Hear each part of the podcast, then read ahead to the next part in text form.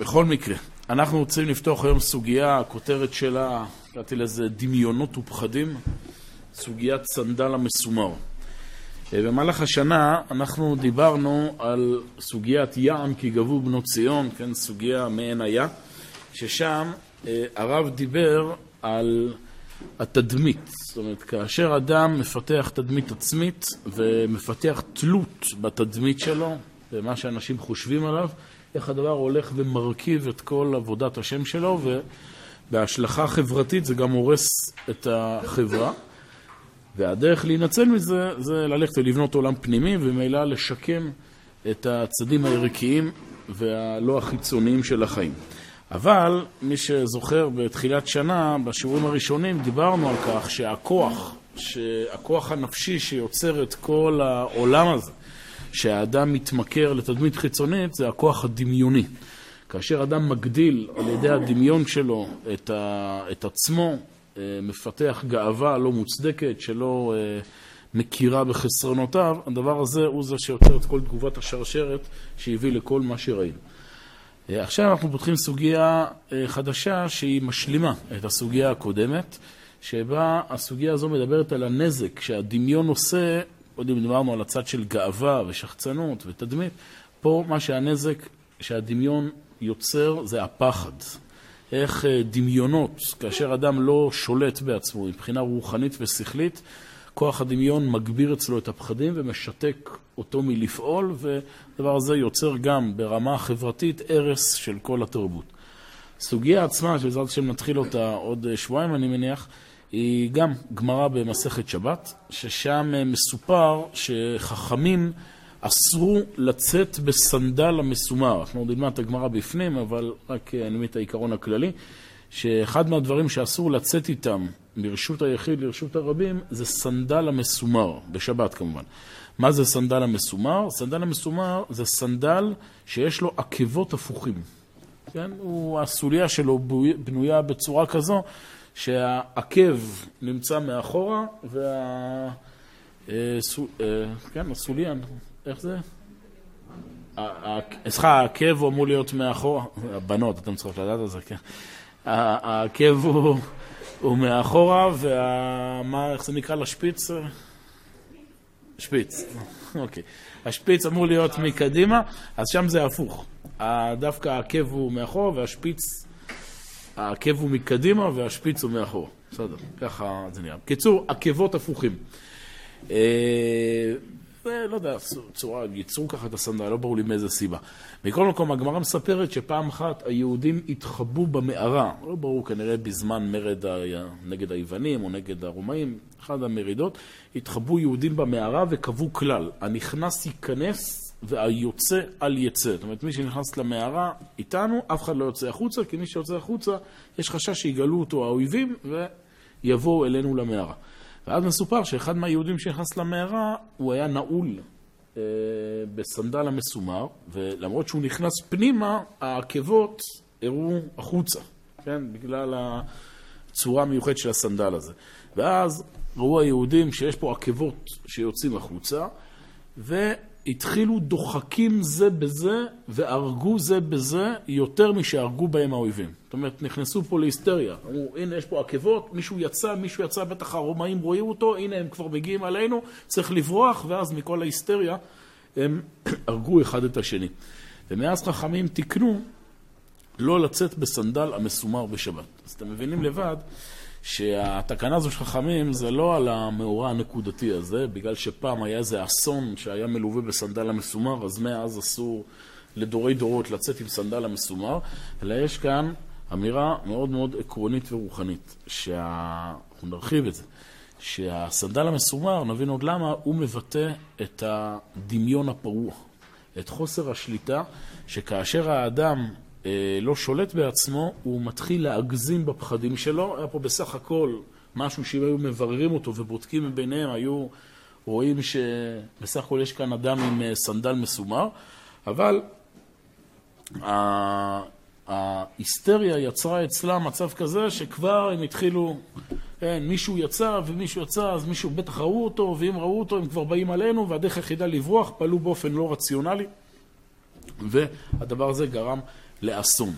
מכאן ולדורות חכמים לומדים את הסוגיה, הרב קוק מפרק, איך הסוגיה הזו מלמדת את החשש הגדול שהדמיון ישתלט על האדם כאשר הוא לא מבוקר, ואיך הדרכים, הפוך, להינצל מזה. זה הסוגיה. כן. נראה את זה דווקא, למה זה בשבת, יש כמה דעות. מה, מה מיוחד? שבת הרעיון ש... כבר זורק לך את הכיוון, שגם בזמנים שיש קדושה? גם בהם צריך להיזהר שהדמיון לא יתחיל אה, לפתח אינפלציה של אה, רעיונות לא נכונים. זה הכיוון. יש דעה, אגב, שזה לא היה במערה, אלא הם היו בבית המדרש, ושם זה קרה כל הסיפור הזה, שזה מבטא עוד רעיון, שזה יכול להיות אפילו בתוך עולם התורה, הבלבול הרוחני הזה. אבל לפני שניגש לסוגיה עצמה ולפירוש של הרב בעינייה, נקדיש את השיעור הזה, אולי גם את השיעור הבא, לבירור של כוח הדמיון. קצת דיברנו עליו בתחילת השיעורים של, בסוגיה יין גבו בנות ציון, עכשיו אנחנו נדבר על זה במשמעות הזו של הפחד. אז המקור הראשון שנמצא לפניכם, מי שמסתכל במחשב, זה אמור להיות דף מקורות מצורף, זה המקור המרכזי שממנו אנחנו אה, לומדים את העיקרון, כיצד עובד כוח הדמיון, בשמונה פרקים לרמב"ם, פרק א'. הרמב"ם בשמונה פרקים זה ספר שהוא נכתב כהקדמה למסכת אבות ואמור ליצור איזשהו אה, אה, איזון אישיותי, זה הרעיון של הספר הזה, כאיזון אישיותי, כבסיס שעליו אפשר לקבל את התורה ולהגיע לנבואה. הפרק הראשון עוסק במיפוי של הנפש האנושית. זאת אומרת, הרמב"ם מסביר לנו לפני שבפרקים האחרים הולך לטפל בכל הבעיות הנפשיות והחוסר איזון שלנו, קודם כל בא להסביר לנו איך בנויה הנפש האנושית. אומר הרמב"ם, הנפש האנושית בנויה בחמישה כוחות. אז הנה הוא מתחיל. ואשוב אל כוונתי בחלקי הנפש ואומר. החלק הראשון שממנו בנויה הנפש, החלק הזן.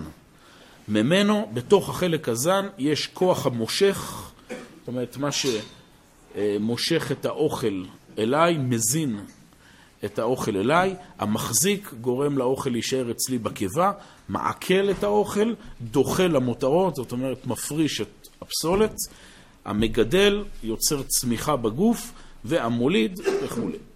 המבדיל הלכויות עד שיפריש מה שצריך, להאזין בו ומה שצריך לדחותו. שוב, למעט כוח הדמיון, כל שאר הכוחות הם לא הנושא שלנו, אבל בכל זאת אני רק אסביר כדי שנבין על מה מדובר. אומר הרמב"ם, הבסיס לעבודה הנפשית זה קודם כל מה שאדם מכניס לתוכו. הדבר המרכזי שאדם מכניס לתוכו זה אוכל. בסדר? כוח הזן, בסדר? כוח הזן הוא כוח גופני שהאדם מעכל לתוכו דברים מבחוץ. החידוש הגדול שהרמב"ם יוביל בספר, שגם כוח הזן הוא מושפע מהמימד הנפשי האנושי. זאת אומרת, למרות שבמבט ראשון נראה לנו שזה שאני עכשיו אוכל משהו וכולי, זה עכשיו יוצר פעולה אוטומטית של המערכת הפיזיולוגית, אומר הרמב"ם לא. יש השפעה נפשית גם על המערכת הגופנית. לדוגמה, נכון, אם מישהו מאיתנו עכשיו יאכל תפוח, ופתאום ימצא בו חצי תולעת, כן, כדברי הבדיחה הידועה, מה יותר גרוע מלמצוא תולעת בתפוח, למצוא חצי תולעת, מצא את החצי תולעת. אדם נורמלי, הוא יכול להגיע למצב שהוא מקיא, בסדר? לכאורה מה, מה קרה? מבחינת הרי טעם לא הרגשת שום דבר, להפך, זה אפילו הוסיף מרקם לטעם התפוחי, מרקם בשרי לטעם התפוחי. כן, אפילו ש... נכון? כבר מעורר אצלנו רק המחשבה. אבל הנה, יש כאן משהו נפשי, שכלי, שמשפיע עד כדי כך שהקיבה מתכווצת ומקיאה. כן? זה יכול להיות רק בדברים כמו תולד, זה יכול להיות אפילו בדברים יותר רוחניים. אנחנו חלילה אוכלים בשר, פתאום אומרים לנו תוך כדי אכילת בשר זה חזיר. נכון? כל אחד מאיתנו מיד אה, יפלוט ויגרם לו הכאה קשה. מה? השכל השפיע גם על המערכת הגופנית. בסדר? במצב האידיאלי, אומר הרמב"ם, שוב, זה בספר, אדם, האדם הגדול, איש המעלה, מגיע למצב כזה שהצד הגופני והצד השכלי שבו הם כל כך מאוחדים, שהוא לא מסוגל, כן? לא מסוגל להכניס דברים שהם לא, להכניס דברים לתוך הגוף שלו שהם לא נכונים מבחינה רוחנית ושכלית. בסדר? זה מדרגות כמובן גבוהות, אבל זה הכיוון. אז זה החלק הראשון, כוח הזן. כוח הזן, אמרנו, זה הכוח שאדם מכניס לתוכו דברים. הכוח השני, אומר הרמב"ם, החלק המרגיש, מה שאנחנו קוראים היום רגש. ממנו הכוחות ההם המפורסמים אצל ההמון, הרעות, השמע, הטעם, הריח והמישוש. והוא נמצא, המישוש, בכל שטח הגוף, אין לו איבר מיוחד, כמו שיש לארבעת שאר החושים, הכוחות. הצד, השלב השני, זה בנו פה בצורה כרונולוגית, זה כוח הרגש. אחרי שאדם מכניס דברים, נפגש עם דברים במציאות, הם עוברים דרך חמשת החושים שלו. שמיעה, ראייה, טעם, ריח ומישוש. כאשר אדם הוא נוגע במשהו בחמשת החושים שלו, זה לא נשאר רק ברמה שהוא בטכנית, זה מתורגם אצלו לרגשות נפשיים.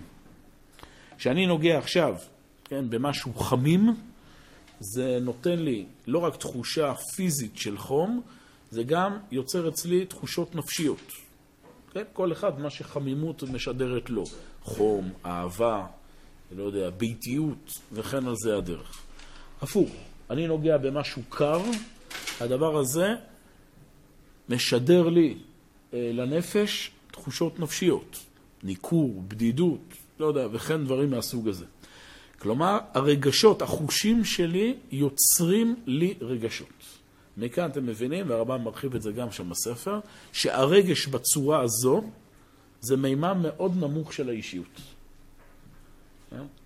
לא צריך יותר מדי להתרגש מהרגש הזה. זה רגש שהוא פה, הוא בעצם סוג של דגדוג פיזיקלי, כימיקלי, שמשפיע עליך. עכשיו, בתרבות היום, בתרבות החילונית, הרגש זה שיא הרוחניות. כי המימד הנשמתי, לא, הם לא, מוכר, לא מודעים ולא מכירים אותו. ממילא הרגשות מקבלים מימד של קדושה. אם אני מרגיש משהו, אז זה בטוח שזה זה. זה, כן, אם אני מתאהב, אז אין עם מי לדבר. אהבה אין לה חוקים, אין לה כללים. לא נכון. פשוט לא נכון. התחושות שאתה מרגיש עכשיו, מאוד יכול להיות שהן מזויפות. מאוד יכול להיות שהן מזויפות. אתה מרגיש עכשיו, שמעת איזה מנגינה מרטיטה, וזה יוצר לך תחושה של עצב. תשמע אחרי זה מנגינה מרקידה, לקבל תחושות של שמחה. הרגש שלעצמו, בצורתו הנוכחית, הוא לא מדד לשום דבר. גם הרגש כמו כוח הזן אמור להיות מסונכרן עם הכוח השכלי. כלומר, השכל אמור לקחת את הרגשות שאתה מרגיש, את הנתונים שאתה מקבל מהחושים, ולהחליט האם זה נתונים נכונים או לא נכונים. בסדר? האם התרגום של הרגש שלך הוא תרגום נכון או תרגום לא נכון. הכוח השלישי, שזה עיקר ענייננו, אומר הרמב"ם, הכוח המדמה. החלק המדמה הוא הכוח אשר יזכור רישומי המוחשים אחר העלמם מקרבת החושים אשר השיגום, וירכיב קצתם אל קצתם, וירכיב ויפריד קצתם מקצתם, ולזה ירכיב זה הכוח מן העניינים אשר השיגם עניינים שלא השיגם כלל, ואי אפשר כלל להשיגם. כמו שידמה האדם ספינת ברזל רצה באוויר, אדם שראשו בשמיים ורגליו בארץ, ובהמה באלף עיניים על דרך המשל, והרבה מאלו הנמנעות ירכיבם הכוח המדמה וימציאם בדמיון. הכוח השלישי שפועל על האדם, שמצוי בנפש האדם, זה כוח הדמיון. אני קולט דברים מבחוץ, שזה כוח הזן. הכל בסדר? כוח המרגיש, כוח המרגיש פועל בך. אני קולט דברים על ידי כוח העיכול, מעבד אותם על ידי חמשת החושים לרגשות, ועכשיו מגיע השלב של הדמיון. הדמיון, צריך להבין שהרמב"ם אומר דמיון, וגם תפנה שהרב קוק משתמש במושג דמיון, זה לא בדיוק הדמיון שאנחנו משתמשים בו היום. אנחנו בדרך כלל משתמשים היום במושג דמיון ליכולת שלנו לשער דברים. זאת אומרת, לקחת נתונים ולבנות מהם אה, איזושהי תמונה שעוד לא קיימת. זה נכון, אבל זה לא ההגדרה המלאה. ההגדרה יותר מדויקת שהרמב"ם מדבר על כוח הדמיון זה מה שנקרא כוח ההמחשה. היכולת להמחיש. קרי, כשאני קולט נתונים מחמשת החושים, אני קולט אותם בצורה מבודדת. כן, אני עכשיו מחזיק את ה... לא יודע, המיקרופון הזה, אני מרגיש ביד אה, חלק, רואה בעיניים צבע שחור, אם אני במצב חולני אני גם תואם ומריח את המיקרופון, בסדר, יש כאלה אנשים, ובסופו של דבר הדמיון לוקח את כל הנתונים הללו, מרכיב מהם תמונה ואומר זה מיקרופון. בסדר? עכשיו, תינוק הוא כמובן לא יודע, תינוק לומד, מראים לו, הדבר הזה, זה נקרא מיקרופון. ברגע שאומרים לו זה נקרא מיקרופון, זה נכנס לזיכרון שלו בתור תמונה. הדמיון רואה בתמונות, הוא לא חושב בהבנה מופשטת, הוא רואה תמונות. ככל שאדם מפותח יותר, מהרבה תמונות הוא גם באיזה שלב מגדיר הגדרות. זאת אומרת, מבחינת התינוק, זה, אמרו לו פעם אחת, תראו לו זה מיקרופון, אז מיקרופון זה רק משהו שעומד בצורה כזו. אחרי עוד עשר מיקרופונים שהוא ראה בחייו, שיש גם מיקרופון שעומד בצורה כזו ובצורה כזו, וגם יש מיקרופון שהוא צבוע בצבע אחר. מה זה?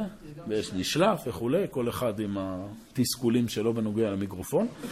אה, אז התינוק עם הזמן, הילד עם הזמן מפתח, באופן כמובן לא מודע, הגדרה מה זה מיקרופון. שמיקרופון בעצם זה לא כך משנה מה הצבע, זה לא כך משנה עמוד.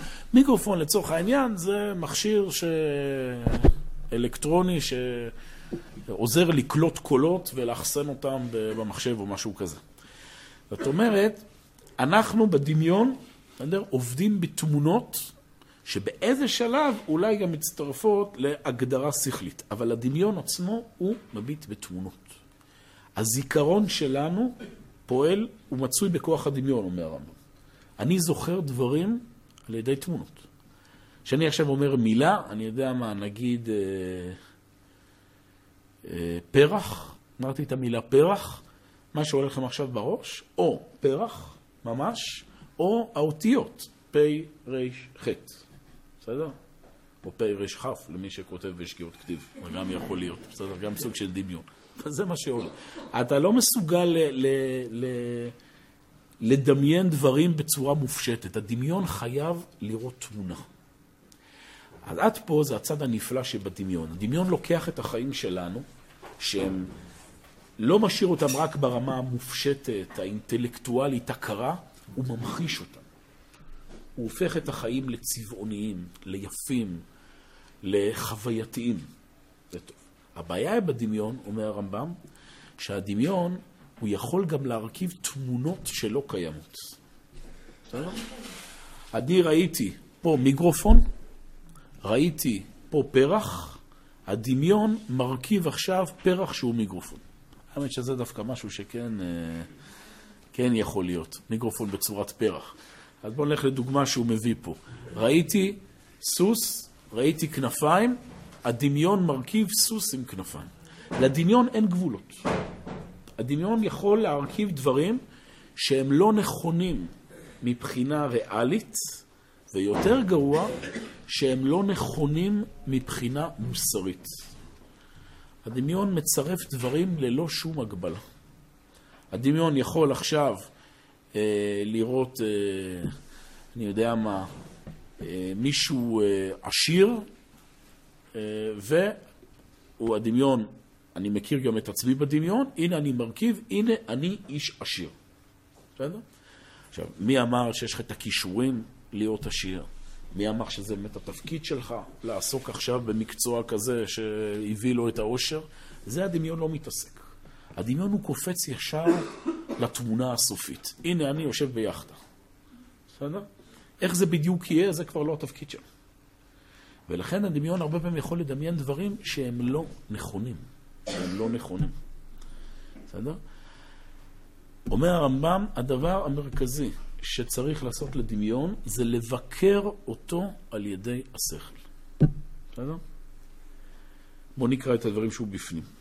אומר הרמב"ם, החלק המדמה הוא הכוח אשר יזכור רישומי המוחשים אחר העלמם מקרבת החושים אשר השיגו. אמרנו, הדמיון זה הכוח שבו אנחנו זוכרים דברים. חמשת החושים יצרו אצלנו תמונה שעכשיו אנחנו זוכרים אותה בדמיון. ירכיב קצתם אל קצתם ויפריד קצתם מקצתם. הדמיון לוקח את כל הנתונים שהוא מקבל ומרכיב אותם איך שהוא רוצה. ולזה לפעמים יכול להיות שירכיב זה הכוח מן עניינים אשר השיגם עניינים שלא השיגם כלל ואי אפשר להשיגם. כמו שידמה האדם ספינת ברזל רצה באוויר. השאלה הנשאלת, אה, אבל יש מטוס? תשובה. הרמב"ם, בזמנו של הרמב"ם, ספינת ברזל רץ באוויר, אה, זה היה מטוס, זה היה דמיון פרוע, שאין שום דרך להגיע אליו. מה שאנחנו מכירים היום מטוס, זה אחרי 800 שנה. אחרי 800 שנה שהאנושות הלכה והתקדמה, בסופו של דבר הגיע מצב שהאחים רייט, בסדר? היה להם כבר נתונים. היה כבר מנוע בעולם, היה כבר, לא יודע, מדע קצת באווירודינמיקה, כל מיני נתונים, שעכשיו הם לקחו את הדברים הללו וקידמו אותם בדמיון עוד צד. במילים אחרות, הדוגמה הזו, לא שהרמב"ם מתכוון, זה הרמב"ם סתם רצה להביא איזו דוגמה מופרכת, אה, הוא לא, אולי לא חישב שעוד 800 שנה זה יעורר שאלה, אבל מזה אנחנו מבינים את העיקרון יותר טוב של הרמב"ם. הרמב"ם אומר, מתי דמיון טוב ומתי דמיון רע. דמיון טוב זה דמיון שאתה לוקח את הנתונים הקיימים פה ומצליח להקפיץ צעד אחד קדימה. זה נקרא דמיון טוב, ככה יוצרים את כל ההמצאות בעולם. זה היצירתיות. הדמיון הרע שעליו מדבר הרמב"ם זה מה שאני מכנה היום דמיון פרוע. כלומר, משהו שאין שום, אין שום דרך לגשר ביני לבינו. אני עכשיו מדמיין שבשנייה הזו יכול לצמוח פה עץ. כן? תוך שנייה יצמח פה עץ. זה דמיון שאין לי שום דבר מה לעשות איתו. זה, זה משהו שאין שום כלים כיום במציאות שיכולים אפילו להביא אותי אליו. דמיון חסר משמעות. זה דמיון שאין מה לעשות איתו. כאשר אדם מתקדם ועכשיו הוא יוצר דמיון שהוא בנוי על נתונים ריאליים ורק צריך פה עכשיו לעשות כאן עוד שיפוץ, זה הדמיון הטוב. בסדר? כאשר אדם בוחן לעצמו הישגים בחיים, זה דבר, איך אדם מתקדם בחיים? הוא מעמיד לעצמו מודל, זה סוג של דמיון, כן? יש לי אח שהוא רופא, אני רוצה להיות גם רופא. בסדר. הדמיון עצמו הוא דמיון סביר. השאלה היא, האם יש פה באמת כלים שיכולים להביא את הדמיון הזה לידי מימוש. כאן נכנס השכל. האם באמת התמונה הזו שעכשיו מצטיירת לי בראש, זה משהו שמתאים לכישורים שלי? אם כן, אז עכשיו באמת צריך להכניס פה את המוטיבציה והרצון ולאט לאט לבנות את זה בצורה מדורגת. אם לא, אז שוב, זה דמיון חסר חשיבות, שצריך להתעלם ממנו. כן.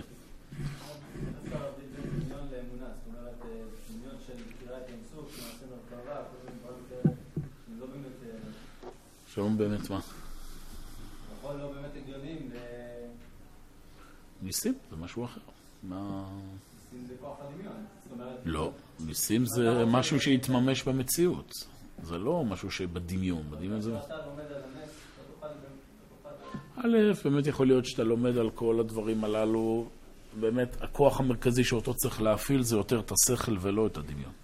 כלומר, אה, זה שאתה לומד עכשיו בקריאת ים סוף, נכון שאתה חייב גם ליצור איזשהו דמיון, בלי זה אין לך מה... אז מה אתה מדמיין? תמונה של ים נקרא לשניים. אבל באמת להתחיל לדמיין פה וליצור עכשיו פירוטכניקה מדויקת, איך זה קרה, זה באמת דבר שלא נכון. צריך אה, רק אה, להשתמש, יותר להשתמש בשכל ולהבין מה המשמעות העמוקה של קריאת ים סוף. ולכן המחשת יתר של סיפורי המקרא זה באמת דבר לא חיובי. נכון? לצייר את הדמויות של האבות, לצייר את הפרצוף של משה רבנו, דבר לא טוב. למה? כי אתה מנסה להמחיש משהו שהוא מעבר לסוג של דמיון פרוע, שאין לך שום כלים להבין איך זה היה נראה. נבואה זה דמיון מזוכח בשכל. נבואה זה מצב של כוח דמיון שעבר מעבדה שכלית מטורפת, כן, של לימוד תורה, ועכשיו המסר האלוהי מופיע לא רק בצורה של ידע אינטלקטואלי, אלא גם בצורה של חוויה והמחשה. סיר נפוח אני רואה ופניו פני צפון. לנו אין נבואה. אנחנו פועלים היום בשכל. ממילא, אנחנו בשביל להגיע לנבואה, או לא מדרגת נבואה, בשביל להגיע לשימוש נכון בכוח הדמיון, זה חייב לעבור דרך המעבדה השכלית. חייב לבדוק האם הדמיון הזה הוא באמת דמיון נכון, כמו שאמרתי, מבחינה ריאלית ובעיקר מבחינה מוסרית. בסדר, מישהו עוד הצביע פה קודם? כן.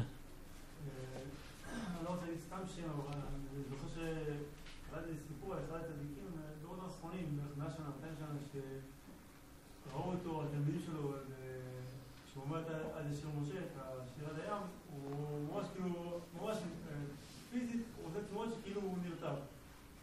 כאילו, בסדר. מה... מה, מה, אתה לפני שעה הוא עונה פה עכשיו לעניין... הוא בסדר, זה תמיד- זה אדם גדול שגם אה, המחיש את זה באיזושהי צורה בחייו. זה- מה זה אומר עכשיו? שזה ה- כאילו הדבר... אה, זה- לא אסור, זה כבר מדרגות שונות, אני יודע, יכול להיות שהוא כל כך חי את הדברים בשכלו וכולי, עד שהוא גם אה, יצר פה, הרב קוק בליל הסדר היה לוקח אה, מצות וזה, והולך על הכתפיים, כן, כאיזה סוג של הדגמה איך בני ישראל יצאו ממצרים. בסדר, זה גם מימד שקיים, אבל זה לא העיקר. אותו תלמיד חכם, עיקר מה שהיה לו בראש זה ההבנה העמוקה מה זה, מה זה אז ישיר משה, מה הסודות העליונים שקיימים בשירת הים. ומתוך כך, כמו שאמרנו, זה כל כך המזוכח שכלית, שזה גם התבטא אצלו באיזה תנועות מוחשיות. יש להבדיל בין זה לבין ילד שלא מבין שום דבר מבחינה שכלית מה זה קריאת ים סוף, אבל עסוק כל היום רק בהצגה של הגננת, איך, איך נקרא הים. לא, ראיתי דוגמה, בסליחה, יש סידורים שמופיעים שם, יש דוגמה שאדם אה, מגיע לעשרת פסוקים, כיבוש פרעה ורבו כבר עכשיו, אז צריך לדמיין לעצמו את הקריאת ים סוף כדי... לא יודע, צריך לראות מי כתב את ההערות האלה, אני לא... אה? צריך לראות מי כתב את ההערות האלה. או שכתבו את זה... אה, ברור, סידורים, לא כל מה שמודפס שם עכשיו זה... לא, גם בתפילה אתה צריך לדמיין כאילו אתה? עומד מול בית אה, קודשי הקודשים, כאילו אתה עומד בתוך... ה- כן, עוד פעם, אתה חייב לדמיין, מה זה צריך לדמיין? אתה לא מסוגל להגיד בית מקדש בלי שעולה לך דמות של בית בראש. אתה לא מסוגל להגיד אה, פרעה בלי שעולה לך בראש איזה דמות אה, מעופלת. השאלה היא איפה המוקד העיקרי. זה השאלה. כשאתה מתפלל, איפה המוקד העיקרי? כשאתה אומר ברוך אתה השם אלוהים מלך העולם, גם כשאתה אומר השם חייבת להיות לך איזושהי דמות מעורפלת בראש, נכון? אתה לא מסוגל לחשוב. והשאלה אם בן אדם עכשיו משתקע בזה ומתחיל עכשיו לצייר באופן מדויק איך נראה הקדוש ברוך הוא, או שאדם, יש איזה ענן של אה, ערפל כזה שעולה לו בראש, והוא בעיקר מכוון ומבין את המשמעויות הרוחניות של המילים עליו. זה העיקר. בסדר? וזה קשור לכל הנושא של אה, לימוד... אה, אה,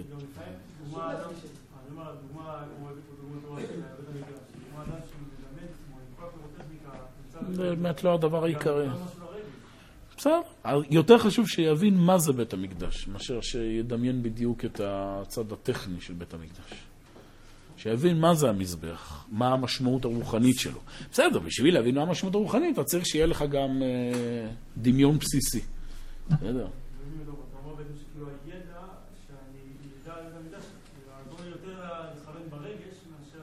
ברור.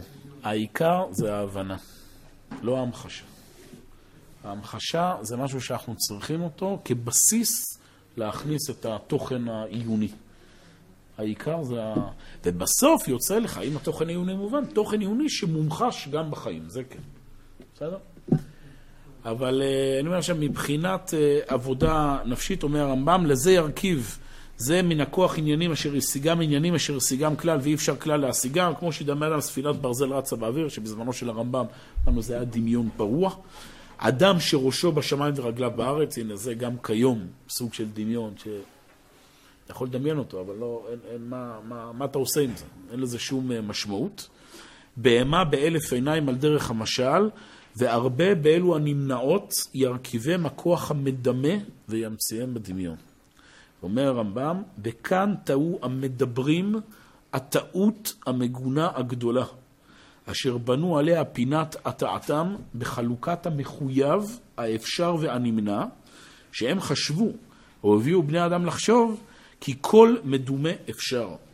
ולא ידעו שזה הכוח ירכיב עניינים שמציאותם נעימת כמו זכר.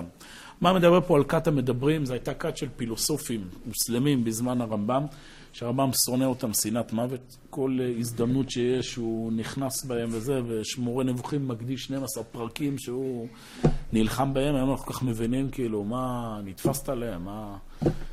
מה הלחץ, אה, אבל אה, גם אם הכת הזו היא לא קיימת במילים ובהגדרות שהיו לפני 800 שנה, העיקרון שלה קיים מאוד היום. כת המדברים טענו, כמו שאומר הרמב"ם, כל מדומה אפשר. כל מה שאדם מדמיין גם יכול להתממש במציאות באופן ישיר. בסדר? מה שהגרסה המודרנית של היום, הכל בראש שלך. אם תרצה, זה יהיה. אומר הרמב"ם, זה לא נכון. זה לא נכון. הם בלבלו בין מה שנקרא מחויב, אפשר ונמנע. הרמב"ם מחלק את הדברים בעולם לשלושה חלקים. יש מחויב, משהו שחייב להיות, שברור שהוא יהיה. יש דבר אפשר, שיכול להיות שהוא יהיה, יכול להיות שהוא לא יהיה. ויש דבר נמנע. יש דברים שלא יכולים להיות עכשיו. מבחינת המדברים אין חלוקה כזו. הכל אפשרי. אין גבולות. אין גבולות. מה זה אומר? זה אומר שבן אדם יכול לפתח איזה דמיונות שהוא רוצה, וזה יקרה. היום, שוב, זו טעות קלאסית שגורמת להמון המון תסכולים לבני אדם. הדוגמה, שוב, הקלאסית, שכמה פעמים הזכרת בשיעורים, פשוט אני נפגש איתה ביום-יום במסגרת עבודתי כרם בישיבת הסדר. למשל, בנים בציבור הדתי-לאומי, כוח הדמיון פועל שעות נוספות בנושא של צבא. יש דמיון. כל בחור דתי-לאומי, יעיד החלק הזה של האולם, יש לו דמיון להיות קצין בסיירת מטכ"ל. או טייס. זה השתי האפשרויות הקיימות. זה אפשר. אבל זה, אתה לא יכול להיות. למה? כי יש לך אסתמה, לצורך העניין. נולדת עם אסתמה. לא. אמרו לי בבני עקיבא שאם אני ארצה, זה יקרה. אין דבר העומד בפני הרצון. איפה מופיע המשפט הזה במקורות? אם תרצו את זה אגדה זה יפה, אבל זה לא מקור. אין משפט כזה במקורות. זה לא משפט יהודי, אין דבר עומד בפני הרצון. בוודאי שיש דברים שעומדים בפני הרצון. זאת אומרת, יש משפט בזוהר שאומר, הכל תלוי ברצון. זה גם משפט, הרב חוזר באות הקודש. כלומר, הרצון העליון, בסדר, הוא בסופו של דבר מעצב את המציאות. אבל בעולם שלנו הוא חייב להתממש בתוך, uh, בתוך מציאות ריאלית. אתה לא יכול. אבל מה, זה, זה צריך להיות, אדם בונה לעצמו מסלול שמוביל אותו ישר לתוך התרסקות בקיר. במקום להיפתח למה שהקדוש ברוך הוא באמת רוצה ממנו, ולא לפתח דמיונות ילדותיים. ילד קטן, באמת אין לו את הבקרה הזו. אז הוא... ילדים, זה באמת לא פשוט. צריך ילדים מצד אחד לא להרוס להם את החלומות, כי זה נותן את האפשרות להתקדם. מצד שני, בצורה עדינה, לכוון אותו לדברים שהוא באמת אה, יוכל לממש, ולא סתם אה, אה, להגיע לתסכול. דוגמה קלאסית נוספת, זה בנושא של זוגיות, נכון? נפגשים פעם אחת, מחליטים, זהו, זאת תהיה אשתי. זה יהיה בעלי. אולי כדאי לשאול גם את, ה... את הצד השני בנושא. הדמיון לא, לא בנוי למורכבות כזו. התמונה כבר מתחת לחופה קיימת. זה כבר קיים, הנה, אני הולך, מכסה את הינומה. בסדר, בדרך כלל גם הדמיון הזה זה דמיון נוצרי. אתה עומד מול הרב ואתה אומר, אני מסכים. זה לא בטקס היהודי, זה לא קיים שם בדיוק. אבל הסרטי, זה מפתח את הדמיון, שם זה ככה, לא? שם עומדים, ויש את המנגינה הזו, Here come the bride. בן אדם, הוא מחכה, הוא מחפש ילדות קטנות שיזרקו פרחים לפני, עם השושבינים וזה. לגמרי. קיצור, אה, זה פשוט... אדם מפתח דמיונות, והוא בטוח שאם הוא מדמיין זה יקרה. זה דבר שאומר המם הוא לא נכון. הוא לא נכון. אדם הוא לקחת את הדמיון, שוב, ולנסות לבנות, לאבחן, האם זה דמיון שיכול להתממש, ויותר חשוב, האם זה ראוי שיתממש. יכול להיות שזה לא ראוי שזה יקרה. אתה מדמיין עכשיו פה משהו שהוא לא נכון מבחינה מוסרית. אתה מדמיין אה, גניבה. אסור לגנוב. בסדר? כן.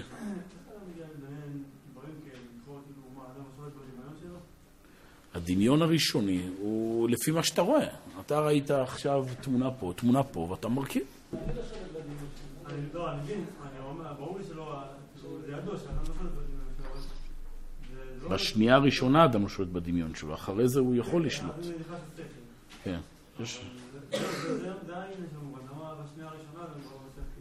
זה צץ, מה זאת אומרת?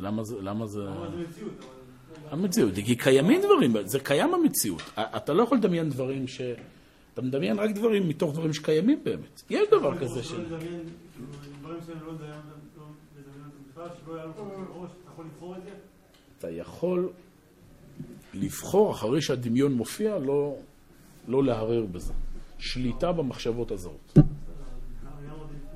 לפני לא, כי עוד פעם, אם אתה מדמיין, יש דבר כזה במציאות. יש באמת דבר כזה קצין בסרט מטכ"ל במציאות. ראית אותו. בסדר, יש דבר כזה, לא יודע, וכולי. קיים, בסדר. אבל השאלה אם זה צריך להיות, אם המגע צריך להיות עליך, זה כבר שאלה שנייה. השאלה הזו פה אמור להיות השכל, אה, בונה ומלווה את ה... זה דבר שקצת כאילו קשה, קשה לקבל אותו כל אדם, זה. ברור זה קשה. זה קשה שברגע שהאדם קופץ לך דמיונות. אתה לא רוצה. לא, אתה לא רוצה בכלל לחשוב עליהם, אתה לא רוצה בכלל להתחיל לדון אז. יש, יש דרך, הרמב"ם איך אדם שולט בדמיונות שלו. א', יש מושג כזה, תחשוב על דברים אחרים. תחשוב על דברים אחרים. בכלל, ככל שאדם מפתח יותר את הצדדים השכליים והרוחניים של חייו, לומד יותר תורה, לומד יותר לשלוט על היצרים שלו, יודע יותר לדחות סיפוקים, אז גם קל יותר לשלוט בדמיונות. אדם שחי בפסיביות, בחוסר התגברות, אה, שהצדדים החושניים הם אלה ששולטים בו ולא הצדדים הרוחניים, אז בהרבה יותר קשה לו. אה, לכן למשל, להתרכז מאוד קשה לאדם בעל דמיונות. ריכוז דורש ממך להפעיל את השכל, להתמקד כאן. כן, השכל עניינו זה המיקוד, הדמיון עניינו זה הפיזור. כן, זה ודאי, זה בא לידי ביטוי בדברים האלה. היום יש, יש מחקרים שיש אה, קשר ישיר בין עלייה במגפה הזו, שבמשך שלושת אלפים שנות היסטוריה של המין האנושי לא הייתה ידועה, והתגלתה בעשר שנים האחרונות, של ה-HDHD, ADD, HDD, TTT, TNT ו-TPP, ידוע, יש איזה שלם. יש קשר ישיר בין עלייה בדבר הזה לבין צריכה לא מבוקרת של תכנים חזותיים. קרי, ככל שבן אדם רואה יותר טלוויזיה, יש יותר סיכוי שה-HDD שלו יגדל. פשוט מאוד. כי צפייה בתכנים חזותיים היא בנויה בדיוק על כוח הדמיון וחוסר הריכוז. הפסיביות הזו של תמונות שרצות, והכל יכול להיות שם. הריכוז זה כושר הניתוח, היכולת לדחות דברים, זה לא. זה כן, זה כן, כן, לסדר אותם וכולי. זה דורש מאמץ, זה דורש אקטיביות. זה לימוד גמרא. בסדר? מי שכוח הדמיון שלו פרוע, קשה לו מאוד מאוד ללמוד גמרא. גמרא מכריחה את הבן אדם, אמרת משהו? איפה, איך הגעת לזה? מה, תחשוב, זה... לא, לא. הסביר. מינה נמילי, מאיפה הגעת לזה? איך ידעמי? באיזה מציאות מדובר? שמע, בערך, אתה יודע, אה, שור נגח את הפרה. שנייה, איזה פרה? איזה שור? מתי? באיזה מצב רוח? למה זה? איך היה הכותל? היה רעוע? לא היה רעוע. שלהם לא היה רעוע, אז למה אתה מחייב אותו? אז זאת אומרת, כי, כי הוא לא בסדר. למה הוא לא בסדר? פה, אה, אתה חייב להכניס דברים לתוך המוצקות השכלית. זה הרעיון של הלימוד. בסדר? אז אומר הרמב"ם, אה, וכאן תראו מדברים הטעות המגונה הגדולה אשר בנו עליה פינת הטעתם בחלוקת המחויב, האפשר והנמנע, שהם חשבו או הביאו בני אדם לחשוב כי כל מדומה אפשר. כל דבר שאתה מדמיין אפשר. אגב, הרב באורות הקודש, הוא כותב שיש פה ניצוץ אמיתי. זאת אומרת, מה שהמדברים אמרו, בכל זאת יש איזו נקודה אמיתית, שמבחינה נשמתית, כל מה שאדם מדמיין, סימן שזה שייך לו. זאת אומרת, עצם זה שהקדוש ברוך הוא מביא לאדם איזה סוג של דמיון, זה מראה שמבחינת עולם הנצח, עולם הנשמות, יהיה לזה מקום. בסדר, אז ביום מן הימים, בדור מן הדורות, איכשהו גם הדמיון הזה יבוא לידי ביטוי, אחרת הקדוש ברוך הוא לא היה נותן את זה לאדם. אבל אין לזה משמעות למציאות עכשיו. בסדר, זה רק הבנה אה, רוחנית. אה, ולזה, ולא ידעו שזה הכוח ירכיב עניינים שמציאותם נמנעת כמו שזכרנו. טוב, עכשיו בואו נסיים את שני החלקים הבאים ואז נחזור לדמיון בהקשר שלנו שזה הפחד. אה, והחלק המתעורר הוא הכוח אשר בו ישתוקק האדם לדבר אחד או יימסהו, ומזה הכוח יבואו אל פעולת בקשת הדבר והבריחה ממנו, בריחת דבר אחד או התרחקו ממנו. הכעס, הרצון, הפחד, גבורה, אכזריות, רחמנות, אהבה, שנאה והרבה מאלה המקרים הנפשיים. אומר הרמב"ם, השלב הרביעי, אחרי שבן אדם מעכל דברים על ידי כוח הזן, מרגיש אותם על ידי חמשת החושים, מדמיין אותם, כן, מתוך התמונה שמתעצב אצלו על ידי חמשת החושים, הוא גם רוצה אותם. בסדר? הרצון הוא פועל יוצא של שלושת הכוחות הקודמים. יוצא מכאן שרצון הוא בבחירה של האדם. אדם אומר, מה לעשות, אני פחדן. לא. אתה מפחד כי אתה רוצה לפחד. יש לכולכם היום פה, כל אחד פה, זה, אתם בסדר? יש איזה... איזה, איזה מגפה, כן, לא ברמות האלה. לא. יש משהו במכון, בפנימייה? יש איזה וירוס? אה? מה החורף? טיפת גשם, זה חורף. אנשים כל היום בפנים, יוצאים מהחוצה. טוב. אה, בסדר? לא הבנתי את ההסבר, אבל מה שאתה אומר, אני... הרב אורי אמר. לפני כמה שבועיים שהתחיל לרדת את הגשם, ביום שישי אחד, כן. אז הוא אמר, טוב, חורף בריא. אז אתה אומר, זה בעצם מה שקורה עכשיו, זה גזירה של הרב אורי.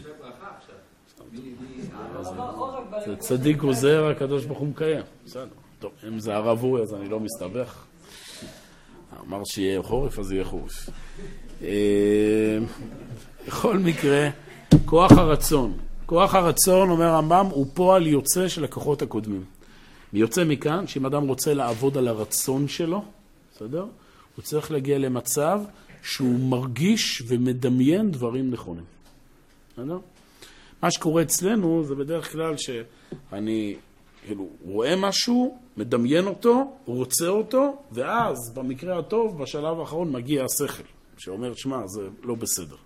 במצב אידיאלי, השכל צריך להיות בהתחלה. זאת אומרת, לא להרגיש, לא לדמיין ולא לרצות דברים שלא נכונים מבחינה שכלית. והפוך, לרצות, להרגיש ולדמיין דברים שהם נכונים מבחינה שכלית ורוחנית. זה מצב אידיאל, שפעם, אנחנו לא נמצאים בו, אבל לשם זה הכיוון. ואז הוא באמת מסיים הרמב"ם, והחלק השכלי הוא הכוח הנמצא לאדם אשר בו ישכיל, בו תהיה ההסתכלות, בו יקנה החוכמות, ובו יבדיל בין המגונה והנאה מן הפעולות. בסדר? אז זה הכוח השכלי. הכוח השכלי זה הכוח החמישי שאמור לשלוט על הכל ולהגיד.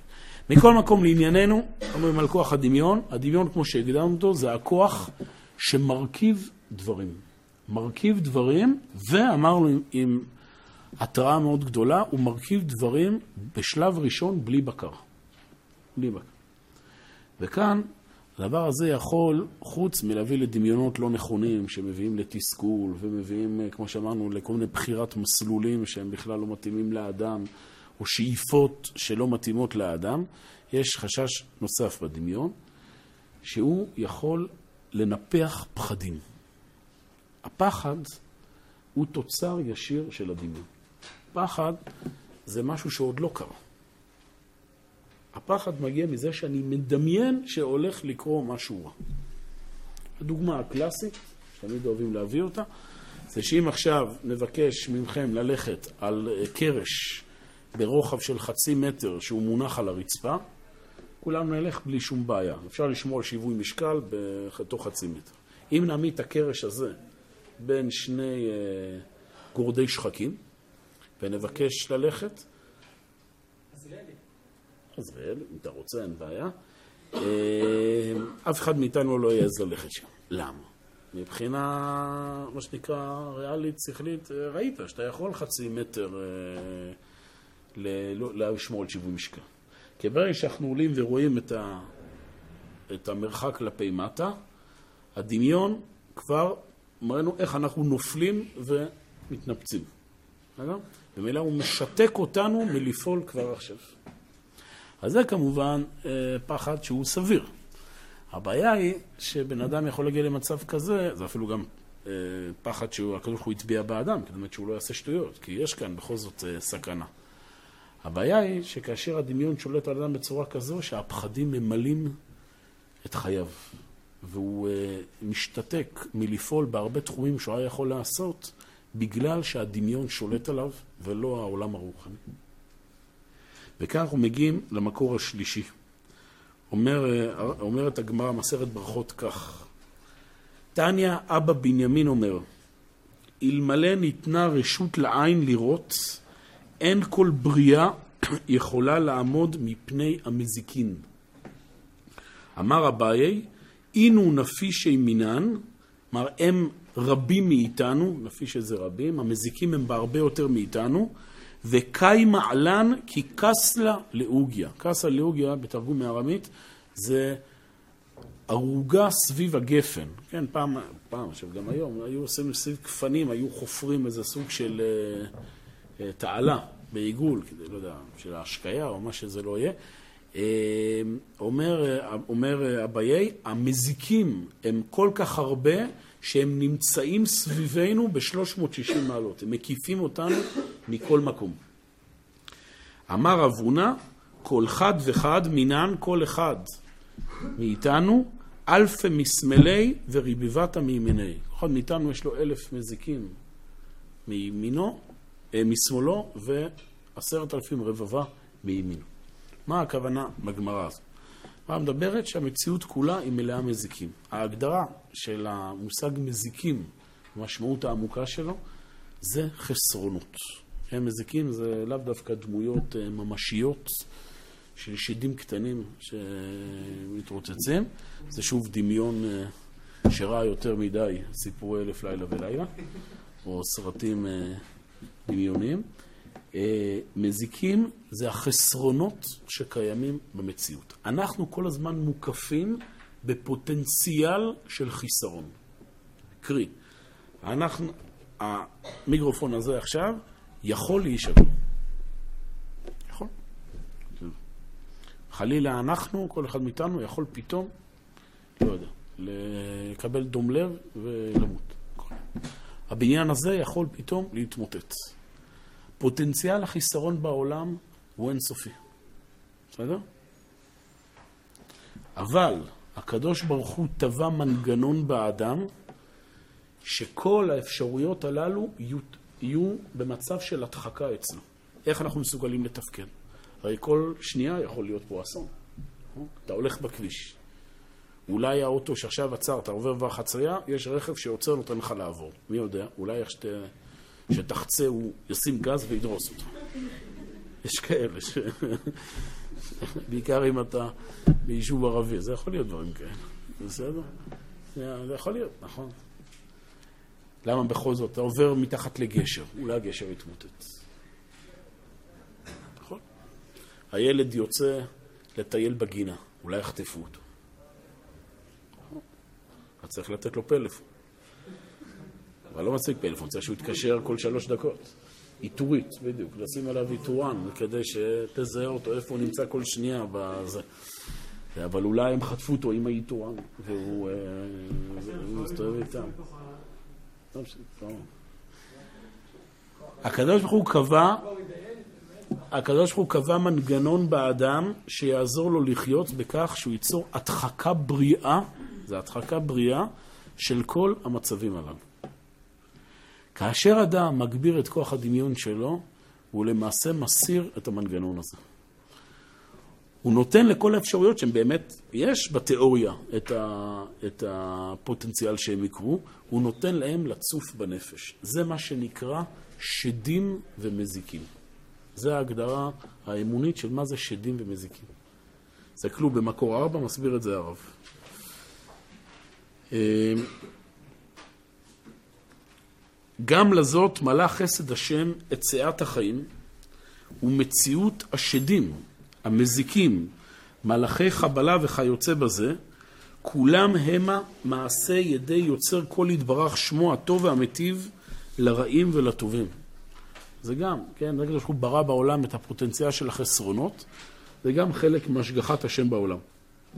על כן, ראוי לדעת שהאדם בהיותו מכונן שכלו על טהרתו. השכל שלו נמצא בטהרה, ללא דמיונות. בהכינו לזה מידותיו והשתדלותו ועיונו, בהשכילו את המציאות לאמיתתה, הוא נפעל מכוחות חיים מלאי חסד וטוב וטוב אורה וחוכמה. כאשר אדם הוא מצוי בשליטה רוחנית, בשליטה שכלית, מהלך החיים שלו פועל מתוך קדושה. הוא נמצא בהבנה בסיסית שהקדוש הוא טוב לכל ורחמיו על כל מעשיו, שהכוח הבסיסי שמניע את החיים זה הטוב, כי הקדוש ברוך הוא זה שמוביל את העולם, והרע הוא מקרי. הטוב הוא עצמי והרע הוא מקרי. זו הגישה הבסיסית של האדם המאמין, האדם שנשלט בידי הצדדים הרוחניים של חייו. אבל בהיותו נמשך אחרי דמיונות כוזבים, בהיותו גורם לזה בדרכיו הנלוזים, במוסרו הנפסד, בהתרשלו בידיעה האמיתית, הנה הוא מכין ציורו להיות נפעל מכוחות חיים הדומים לאותו הזיוף וההפסד שהוא מוכשר לקבל. במילים אחרות אומר הרב, אדם עושה את זה לעצמו. כאשר אדם מפתח דמיונות, כאשר אדם מסיר את השליטה של חייו מהכוחות הרוחניים והשכליים, אז הדמיונות באמת הופכים להיות ממשיים. המציאות, כי כמו שאמרנו, זה, זה קיים, זה קיים, המציאות השלילית קיימת. השאלה היא על איפה אתה שם את הדגש. יש מצב כזה שקשרים מתמוטטים. אבל אדם שנמצא במבט אמוני, הוא יודע שזו מציאות חריגה. והמציאות הסטנדרטית הרגילה שזה לא קורה.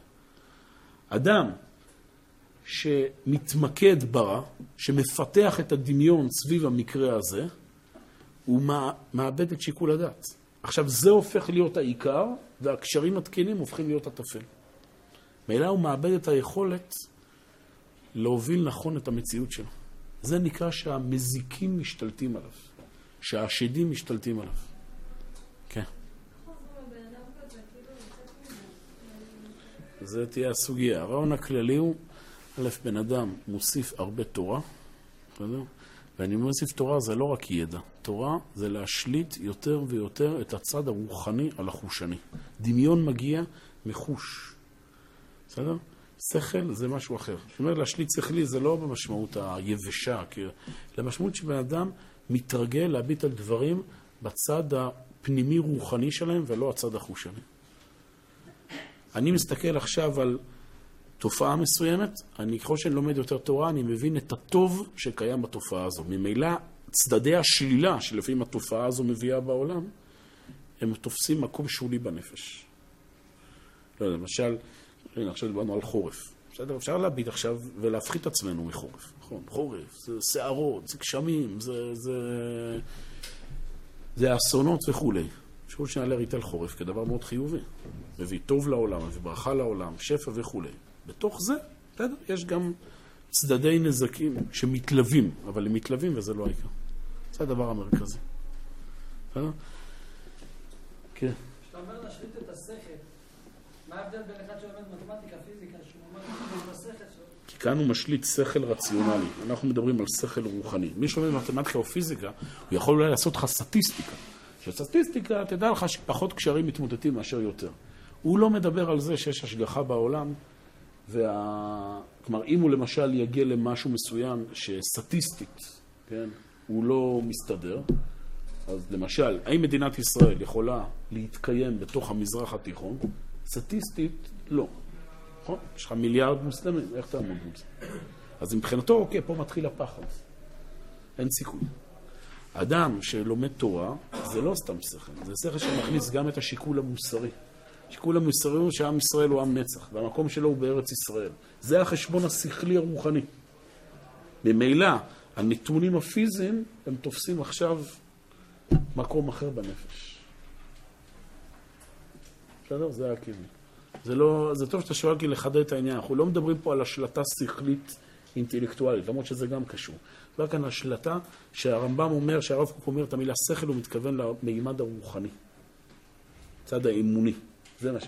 ככל שאדם מתמלא יותר באמונה, ככה גם הפחדים יותר ויותר מוסרים ממנו. למה? בגלל שהוא מצליח להביט בכל דבר על הצד שהקדוש ברוך הוא משגיח עליו. עכשיו, עם זה הוא צריך להיזהר כמובן מדברים מסוימים, אבל זה תופס פרופורציה אחרת.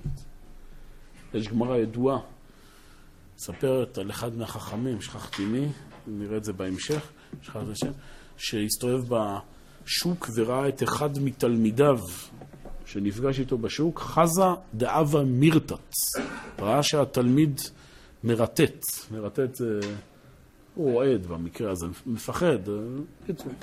אמר לו, חטאת, אתה חוטא. שנאמר, פחדו בציון חטאים. הלא, אין דבר כזה שאדם אמוני הוא מאבד יכולת תפקוד מפחד. אמר לו אותו תלמיד, אה, והכתיב אשרי אדם מפחד תמיד. אמר לו, אמר לו הרב, ההוא בדברי תורה כתיב. בדברי תורה יש עניין שבן אדם צריך להיות עם יותר דריכות. יש נקודות מסוימות בחיים שבן אדם צריך להיות יותר דרוך, יותר זהיר, כי באמת יש פה בדברי תורה, קשה לקנותם ככלי זהב, קל לאבדם ככלי זכוכית, קשה לקנות תורה, אדם למד תורה צריך כל הזמן להיות במתח שהוא לא ישכח אותם. אבל פחד במשמעות העמוקה, שבן אדם משותק מלפעול, מפתח לעצמו דמיונות, נמצא בתחושות היסטריה, זה מעמד נפשי לא אמוני. עיבוד שליטה זה מעמד נפשי לא אמוני. צריך לעשות על זה תשובה. אין דבר כזה לאבד שליטה. ואם אדם מאבד שליטה, כמו שכולנו לפעמים זה קורה, אז שוב, זה אומר שזה סוג של חטא שצריך לשוב עליו בתשובה ולתקן אותו. בסדר? כן. סיטואציות ש- שיוצאות משליטה, ואז כשאתה נמצא בתוך סיטואציה כזאת, טוב, אבל באידיאל, גם אדם שהסיטואציה סיטואציות שליטה, הוא עושה את המקסימום שהוא יכול.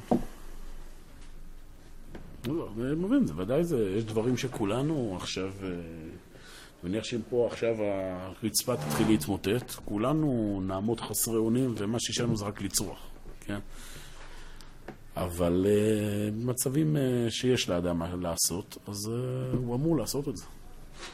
אה, זה חלק מה... מהעבודה, ובהמשך הסוגיה נראה שזה המון השלכות, לא רק למצבי קיצון, מצבים יומיומיים.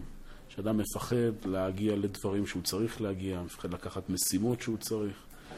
אדם יכול לפחד להקים בית בישראל, בעיה מאוד קשה היום. אנשים מפחדים. יש להם בראש דמיון. כי הם ראו, לא יודע, חלילה אצל ההורים שלהם או מקומות אחרים, איזה מודל של זוגיות אה, בעייתי, ומפחדים להקים בית. כן? סוג של בעיה שנובעת מחוסר אמונה. אה? למה שזה יהיה אצלך ככה? הרי אתה רואה שיש הרבה זוגות שזה לא. אני, יש לי את התמונה הזו מול העיניים. למה זו התמונה שעומדת מול העיניים? למה לא תמונות אחרות? כי המוקד הנפשי הוא חסר אמונה. וכן על זה הדרך. בסדר, רבותיי, טוב, רק התחלנו, אם אפשר את הדפים האלה, מי שיכול לשמור לפעם הבאה. כמו שאמרתי לכם, אה, שבוע, שבוע הבא יש מדורת ל"ג בעומר, אז אה, לא יהיה שיעור. עוד שבועיים אנחנו נמשיך, נסגור את כוח הדמיון, ואז נעבור לסוגיה ונראה אותה בפנים.